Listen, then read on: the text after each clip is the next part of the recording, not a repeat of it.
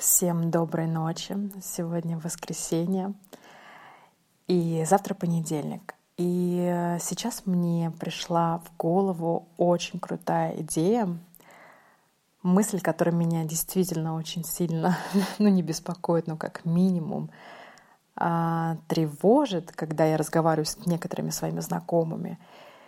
А именно речь идет о том, что люди не умеют отдыхать. Когда я переехала в тот город, в котором я сейчас живу, я уже здесь нахожусь два с половиной года, я попала в среду очень крутых специалистов.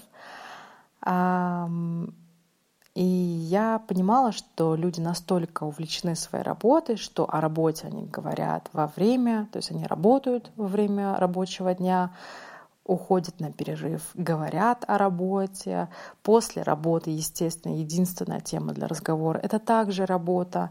И получается, что человек постоянно двадцать четыре на семь в этой области.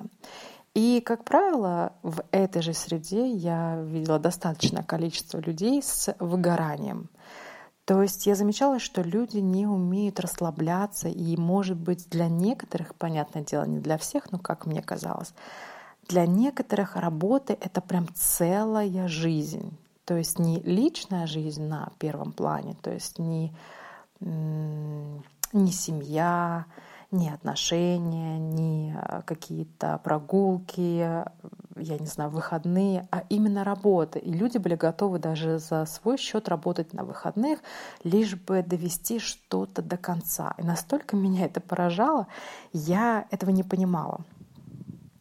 Почему для меня это было дикостью?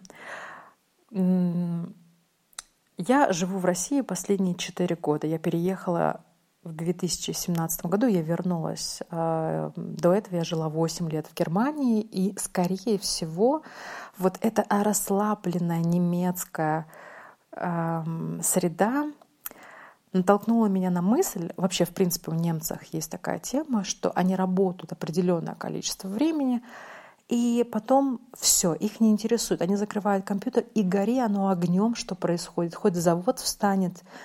И раньше меня это поражало. Ну как так? Как вы можете, в принципе, бросить дело? И я поняла, что спустя какое-то количество лет, что я прожила в Германии, я начала думать точно так же. И когда я приехала в Россию, начала сталкиваться с вот этой одержимостью, когда люди... Это некий синдром отличника, когда все-таки люди хотят на работе... Ну, не выслужиться, это неправильное слово. Хотят люди казаться хорошими. Меня это настолько поражало, а потом начинало бесить, потому что люди, которые настолько сильно включены в рабочий процесс, их не ценят, им не повышают зарплату, их труды не видны, потому что люди скромненько работают, перерабатывают, работают там в выходные, обычно об этом не говорят, работают условно там за спасибо, работают, чтобы сказали, вот какой молодец, вот или как, какая девочка хорошая. А, но меня просто добесило, когда люди иногда даже не ходили на обед, потому что, вот, извините, там встреча за встречей. И я тот самый человек, который говорил, нет, извините, у меня заканчивается рабочий день, или нет, у меня сейчас перерыв, и меня абсолютно уже ничего не интересует. Мне кажется, речь идет даже про уважение к моему а, личному времени. Так вот, то есть нужно ставить границы, чтобы вас уважали, нужно говорить четко, да, я иду на перерыв, и это нормально, пожалуйста, уважайте мое время. Да, у меня заканчивается рабочий день, и, пожалуйста, уважайте мое время. У меня там встреча с друзьями или встреча, не знаю, с семьей, или у меня прием к врачу и так далее и тому подобное. Все, я не могу перерабатывать больше. А сейчас я достигла такого уровня, что я могу сказать своему начальнику спокойно, я не могу сегодня остаться на встрече условно там в семь часов вечера, потому что в семь часов вечера я договорилась пойти в кафе с подругой. Но на секундочку, мой начальник, он живет в Германии, поэтому я могу позволить себе, естественно, такая, такое поведение. Так вот, к чему я вообще веду этот весь монолог? Дело в том, что люди, которые вот так сильно перерабатывают, стараются как вот выглядеть в глазах других хорошими. Вот я молодец, посмотри, я работаю сегодня, я даже чай сегодня не пила, вот чтобы ты меня похвалил. Это вот, наверное, все-таки идет из детства, как мне кажется, когда ребенок пытается показать родителям или заслужить любовь родителей, а в данном случае любовь работодателя. И, как правило, у таких людей происходит выгорание. Достаточно часто люди уже не, не могут выполнять свою работу, люди живут от отпуска к отпуску, от выходных к выходным. И самая главная ошибка таких людей, как правило, они тоже там, берут работу на выходные или думают вообще о работе, то в понедельник они уже уставшие.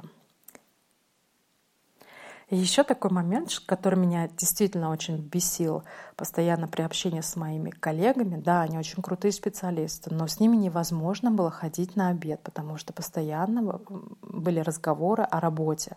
Представляете, когда у вас очень напряженный день, нужно отключить мозг.